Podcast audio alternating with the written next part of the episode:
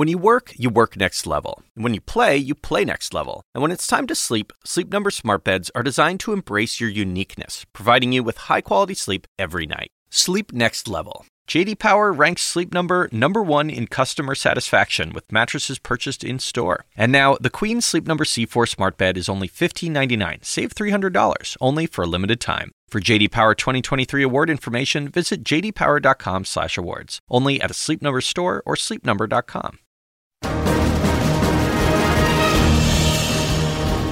We may have just started 2019, but the race for 2020 is already in full swing. The Democratic field is already getting crowded, and the biggest names are still on the sidelines. But will Trump's biggest opponent be the constant state of chaos facing his White House? Right now, this is the state of America. I'm going to run for President of the United States. I am running for President of the United States. I am a candidate for President of the United States of America. Today, I announced an exploratory committee for President of the United States. The Democratic field for the 2020 presidential election getting more crowded, seemingly by the day. Longtime Donald Trump associate and informal advisor Roger Stone has been arrested and indicted by a grand jury. This is something that has to do solely with that individual and um, not something that affects us here in this building. Any error I made in my testimony would be both immaterial and without intent.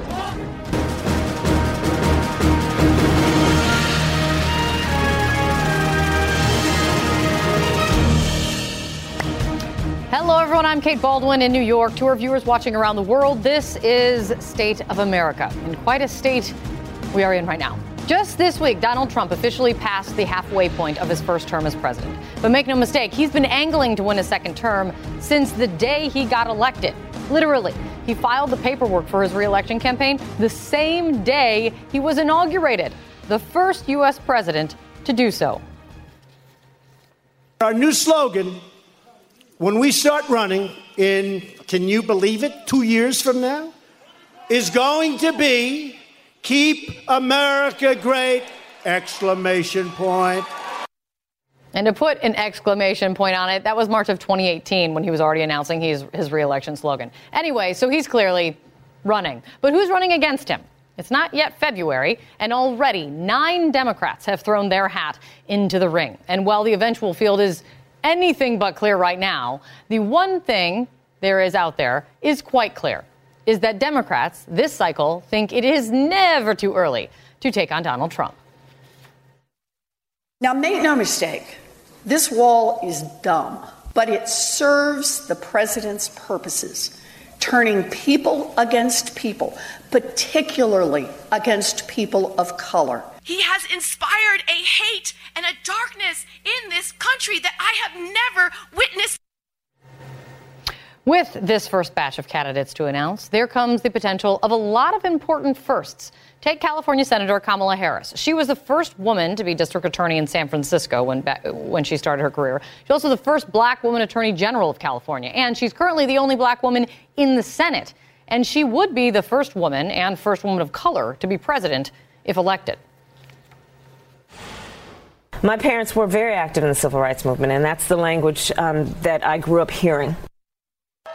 Then there is Julian Castro. He's a former mayor in Texas who was the youngest member of President Obama's cabinet. His twin brother represents their home state in Congress, just a fun fact. Castro would be the first Hispanic president if elected, and he's already using his family's immigrant story as a contrast against President Trump. No matter what the color of your skin is, where you come from, you should count. We need to get back to that in this country. If I'm president, that's what I'm going to do. And another announcement this week is a name that is far from a household name right now. It's also a name that is both hard to spell and hard to say. His name is Pete Buttigieg. He's the mayor of South Bend, Indiana, my home state. Another fun fact. A state President Trump won in 2016 by nearly 20 points.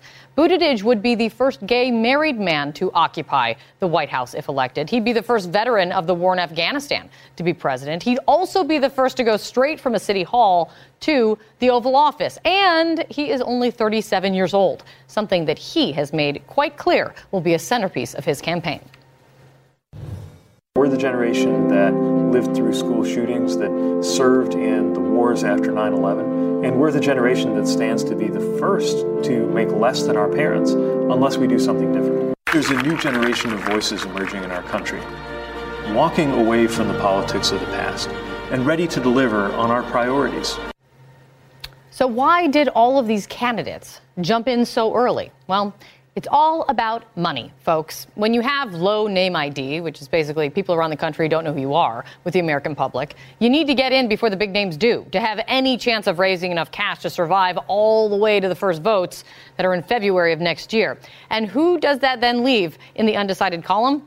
A whole heck of a lot of people, actually. Some names that you may have heard of before, too, like former Vice President Joe Biden, former presidential candidate Bernie Sanders, former Texas Senate candidate Beto O'Rourke, who took the Democratic Party by storm, former New York City Mayor Michael Bloomberg, who's flirted with this idea of running in the past, and current New Jersey Senator Cory Booker, another rising star in the party. Will they all jump in the race? Nobody knows for sure. But they definitely do not sound like they are not running right now, that's for sure.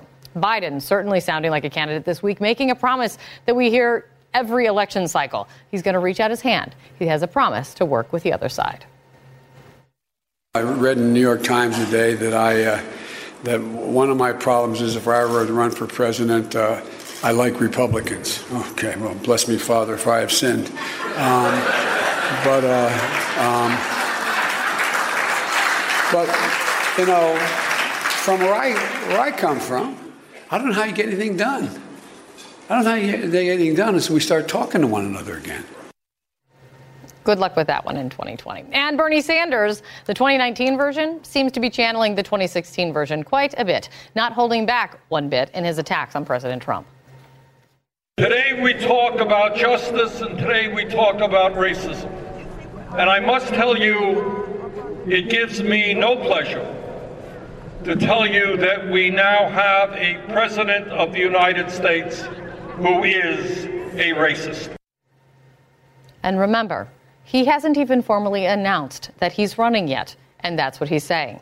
So buckle up, my friends. I'm actually serious this time. I know what you are thinking. After President Trump surprised everyone with his victory in 2016, can anyone beat him in 2020 after four years in the office? Conventional wisdom and history honestly tells us that the incumbent always has the advantage. They have the power of the office, they have the bully pulpit.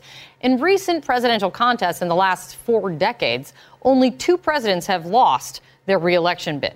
But again, Donald Trump is anything but conventional. And I am already getting the sense, and I think you are as well, that this campaign will be very much the same anything but conventional.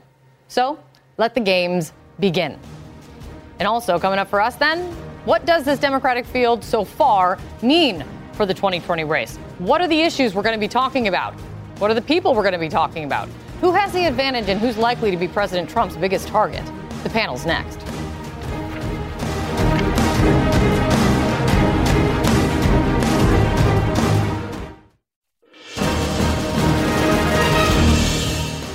Donald Trump has been gearing up for a reelection battle since the day he won the presidency. But who will he face next year? Before any Democrat has that chance, they actually need to beat the rest of the Democrats. They need to win a primary first. How bruising of a battle is that going to be?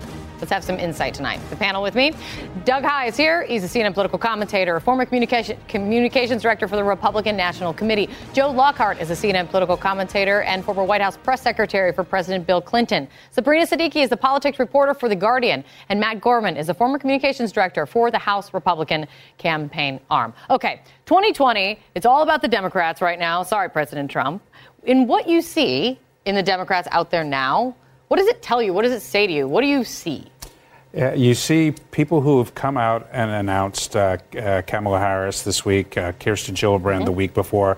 They get a, a nice burst of publicity and then they seem to recede. Fluidity is the word here. We, you just you don't know. Two days ago, Michael Bennet, a little-known senator from Colorado, no one was talking about. He gives this fiery speech on the floor of the Senate and stands up to Ted Cruz and now everybody's talking about him running for president, and he's not denying it. Um, everybody in the Senate uh, on the Democrats wants to be president. In fact, every senator thinks of themselves and as Republican or Democrat.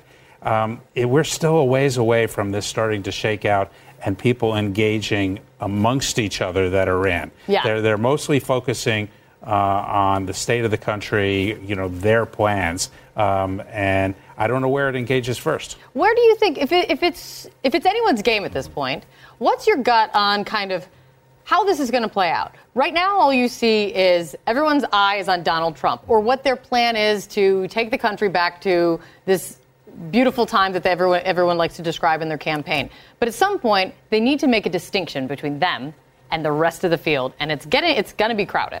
Yeah, fortunately for, for all the candidates, they, they have a lot of time to try and define themselves Mhm. before their opponents tr- try and do that for them. Which that is key. That is eventually going to happen. And we should remember what happened in 2016 with the Republicans. We spent a lot of time debating on which Republican candidate filled this lane or that lane. And along came Donald Trump and said there's only going to be one lane. That's probably not going to happen this time, but if we focus so much on who's going to be the woman candidate, who's going to be the establishment candidate, who's going to be the outsider candidate, we may be surprised by all of the reactions And by this, Democratic you actually voters. raise a perfect question that I am wondering in 2020. Mm-hmm. Um, Donald Trump changed the game in 2016. But did he change the game permanently, or just he, did he change the game when Donald Trump's a candidate? I think he changed the game in that he was authentic. I think if people try and beat Donald Trump, they'll fall on their face. However authentic Donald Trump, whichever Donald Trump you're talking to at that second. Exactly, exactly. But he, you could clearly see he was not trying to be Jeb Bush. Certainly, he wasn't trying to be Marco. He, he was himself in a very real way. I think if people get up there and try and do boisterous things on Twitter, Mhm. like we've seen it with in the uh, Republicans in the late stages of 2016, Marco tried to be Trump. Uh, Yeah. Jeb tried to be fiery. It doesn't work, and he come off as a phony. I think if, if Democrats try to do that, it's going to really backfire on them. And I think that's a really important point because one thing that Democrats cannot allow themselves to do is get into this trap where the terms are very much dictated by President Trump. Mhm. And he already will, in many ways, continue to define the narrative because he has a tendency to soak up all of the attention. And it's important for Democrats to stay laser focused, as they did, for example, leading up to the midterms. They did it successfully. on their own yeah, messaging, right. where they were laser focused on pre-existing conditions, and they did not get swept up in Trump's talk around about the caravan and immigration. They also need to run on a lot more than just an anti-Trump message. They're going to have to make clear that they have something to offer rather than just framing their entire candidacy around the so-called resistance. No, that's a really i- i- important. And 2018 is a good example of what they need to mm-hmm. maybe mirror. You know that all too well, Matt. yes. But I do wonder when it comes to 2020, can they maintain that? Midterm election, different than a presidential. Absolutely. It has to be, I think, a balance. You certainly want somebody, I think, who's going to embody kind of the new liberal agenda, possibly in many eyes of the left, be the new Ronald Reagan of liberalism. But they also need to be able to take the fight to Trump. It's not only enough to say that you can beat Donald Trump, you need to stand for something. I think that's why we've seen Warren and others really come out with a very strong progressive Yeah. agenda. Um, and I think that's going to be a key. And to that point, I already, I'm already hearing uh, many a Republican talking about how the Democrats that are in, they're painting the Democratic field as radically, radically left, radically liberal, Medicare for all, abolish ICE, immigration, immigration and customs enforcement. Are you concerned, Joe, at all that the Democrat to emerge from the primary because of the way primary system is Sure. set up, that they will have been pushed too far left? Listen, I think you always worry, uh, as a Democrat or a Republican, that there becomes a race to the right or a Yeah, race yeah, to the yeah. left. I don't think um, I- I'm not that worried about that this time. I think we have a varied feel. Um, I, the most interesting thing that I've seen so far is, and it goes to Matt's point, is everyone is trying to appear authentic. Um, I- I've seen. I love trying to appear authentic. I- Welcome to politics. I- I've, I've am seen so Eli- real. I've now seen not Elizabeth. Warren Yes. drink a beer. I've now seen uh, Kamala, Har- Ka- Ka- Kamala Harris dance. We saw Beto O'Rourke in a dentist appointment. and, yes, yeah, he has done a yeah. TMI. That, that- that might be the most yeah. extreme. But I think what uh, one of the lessons the Democrats have learned from Trump is people want to know you. They Yeah. want to know who you are, who your family is, what you stand for. It's not enough to do, I think, what Hillary Clinton did, which was to lay out a very strong intellectual base for where you want to take the country. So I think you're going to see a lot of these Democrats um, uh, demonstrating their personality Mhm. uh, in a way that's very different, and that's a little bit of Trump. And I, when we talk about some of these progressive priorities, I do think it's worth noting that some of the public polling suggests that there actually is sufficient support for Medicare for all. Some of these maybe- po- Yeah. more populist on economic on proposals who turns do out to well vote, though. That's right, yeah. am- among the American public. And we've looked at, for example, at the state level, if you've left it to voters to raise the minimum wage, they've done it even in conservative states like Arkansas. They've similarly expanded background checks even in some of these more moderate Is states. Donald Trump going to face a primary challenge? A very, very small one, if so. Okay. The party's moving to block it anyways. Mm-hmm. Yep. All right, Doug Heye. Your lips to God's ears, or something like that. I don't know. Stand by. We got much more to come. Still, it is the fir- it is a first in the special counsel's Russia investigation. The first indictment dealing with WikiLeaks and stolen Democratic emails, and the first indication that the Mueller team believes Team Trump knew about the hacks. Our panel is going to weigh in on that next.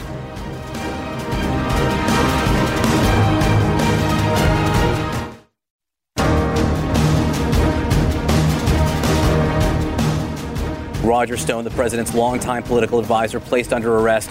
What's your reaction? Uh, look, my first reaction is uh, real simple. This has nothing to do with the president and certainly nothing to do with the White House. That was White House Press Secretary Sarah Sanders, the first reaction, really, from the president's team to a blockbuster indictment of longtime Trump associate Roger Stone. The Trump ally was arrested Friday morning in an early morning raid by the FBI, charged with lying to federal officials, obstruction of justice, and witness tampering. Federal prosecutors say that he was coordinating with Trump officials about WikiLeaks stolen emails. The same WikiLeaks that U.S. intelligence has leaked to the Russian hackers who stole emails from the Democratic Committee and Hillary Clinton's aides, just to walk down memory lane for a second. So, what does this mean for the president, though, now? Let us find out. Doug Heye, look into your crystal ball. This means real legal trouble for Roger Stone, no question. Sure. Nixon salute or not, that he offered up when he was leaving the federal courthouse. What does this mean for President Trump? Do you think? Uh, it, it means the water that he's in is continued to get hotter, and that circle continues to get smaller. But I think the telling thing that, that we, we saw this morning wasn't from the arrest, but the reaction afterwards Hmm. uh, and the language that we heard. Very specifically, uh, Sarah Sanders would talk about this individual. She really didn't want to call him Mr. Stone. That tells us about how the White House is going to react to this moving forward. Roger Stone keeps saying that he will not testify against the president.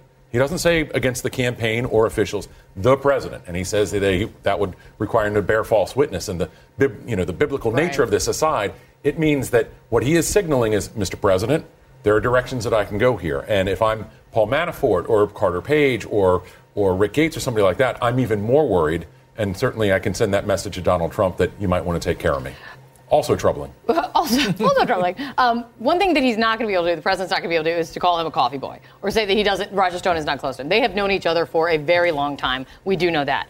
What is not in the charges, what is not in the indictment, Joe, is anything related to conspiracy or collusion in the in the non-legal sense. And Roger Stone's attorney, he made the point to note that in their statement after the indictment came out and says that this vindicates Roger Stone. I mean, when it comes to Stone and Trump, when you talk about the whole issue of conspiracy, does he have a point?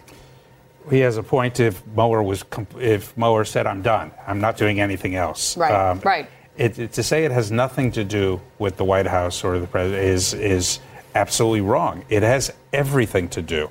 This is the crux of the issue. Did they coordinate? Was WikiLeaks the cutout to coordinate between the Russians and the and the Trump campaign? And the most significant part about the uh, indictment is they make very clear that someone in the campaign, and we know earlier that someone is Steve Bannon, was directed to talk to by another senior aide. Well, Steve Bannon was running the campaign. So who else would he take directions from if not the candidate? And that was actually one of the most damning revelations from this indictment. Mm-hmm. Mhm. We already knew that Roger Stone had boasted about his contacts with WikiLeaks, which was the conduit for publishing these emails that were hacked by the Russians from both the Democratic National Committee and Hillary Clinton's campaign chairman, John Podesta. We now see evidence of communications between Stone and an intermediary that also included Stone reporting back to a senior Trump Right, exactly. Mm-hmm. campaign official. So there does seem to be some advanced knowledge within the campaign that these leaks were coming. And a big question will be since Roger Stone is, at least informally, one of the president's longest serving political advisors, what, if anything, did he tell then candidate Trump about his activities? Yeah, I mean, go ahead. No, and I think it, just in a broader sense. So earlier this week we were talking about the shutdown. I think now, obviously, everybody's talking about Roger Stone, and so as the president announces for reelection, he's in a tough enough time, as we talked about before, running against these Democrats. His poll numbers are already sinking down. The Mueller report can upend any day, any time for President Trump. and it's going to only make it harder for him to run and run as uh, strongly as he can for reelection, especially his numbers are already down. Well, but also, but you make it interesting. You, you raise an interesting, interesting point. To this point, every time there is, and there's been so many incremental developments in this that I, I really believe that people's eyes glaze over. Maybe that's by design from some people, but maybe not. Maybe it's just the nature of a, an exhaustive investigation. But every time we hear someone tells me, Kate, it's baked in. No matter what comes out, Trump's people who support Trump say it's a witch hunt. People who have already, everyone's passed judgment already. Does this, the fact that this is different, Doug, in that it's the first time that we've seen an, an, an indictment in, in that, that con- with the WikiLeaks and the DNC. It's the first time you're seeing a connection between a Trump campaign official and Roger Stone to this whole situation. The first time they're connect, suggesting that. Does is this different? Does this change things? It certainly can change things. So ultimately, we'll need to figure that out as this process moves along. Yeah. But look, candidates want to talk about what they want to talk about, and they want to make sure that their opponent talks about what they don't want to talk about. So the whether this is something that comes from Roger Stone, whether it's something that comes from the Senate Intel Committee um, he, um, Right, investigation that they're continuing to do. Something's going to come up that is going to take Donald Trump off message. And so the question is, how long will Donald Trump be off message? We know that he's very good in picking off topic messages to distract us.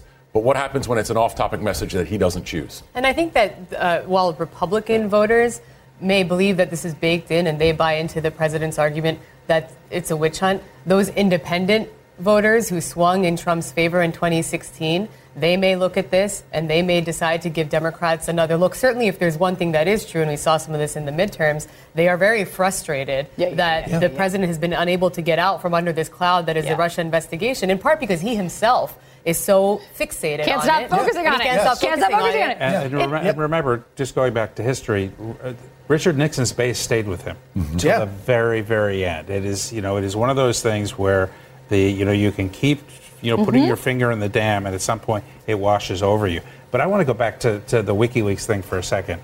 You know, you have to believe in an unbelievable coincidence that hours after the Access Hollywood tape came out, the worst moment of the campaign for Trump, when the head of the RNC said you have to get out of the race. That's how bad it was.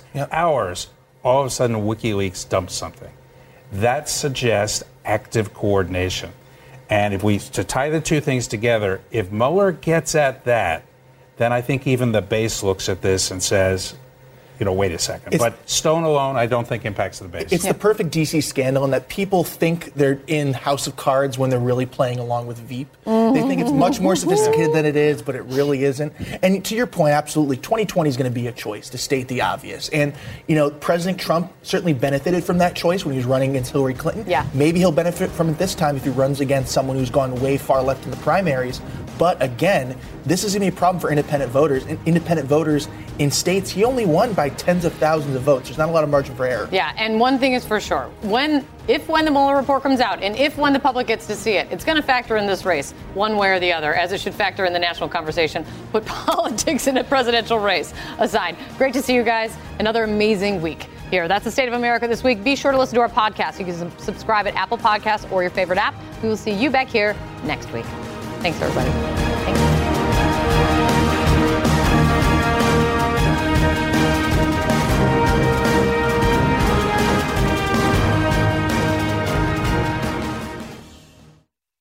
We all do things our own way. And since the way that each of us sleeps is unique, you need a bed that fits you just the right way. Sleep Number smart beds make your sleep experience as individual as you are, using cutting-edge technology to give you effortless, high-quality sleep every night. JD Power ranks Sleep Number number 1 in customer satisfaction with mattresses purchased in-store. And now, the Queen Sleep Number C4 smart bed is only $15.99, save $300, only for a limited time. For JD Power 2023 award information, visit jdpower.com/awards. Only at a Sleep Number store or sleepnumber.com.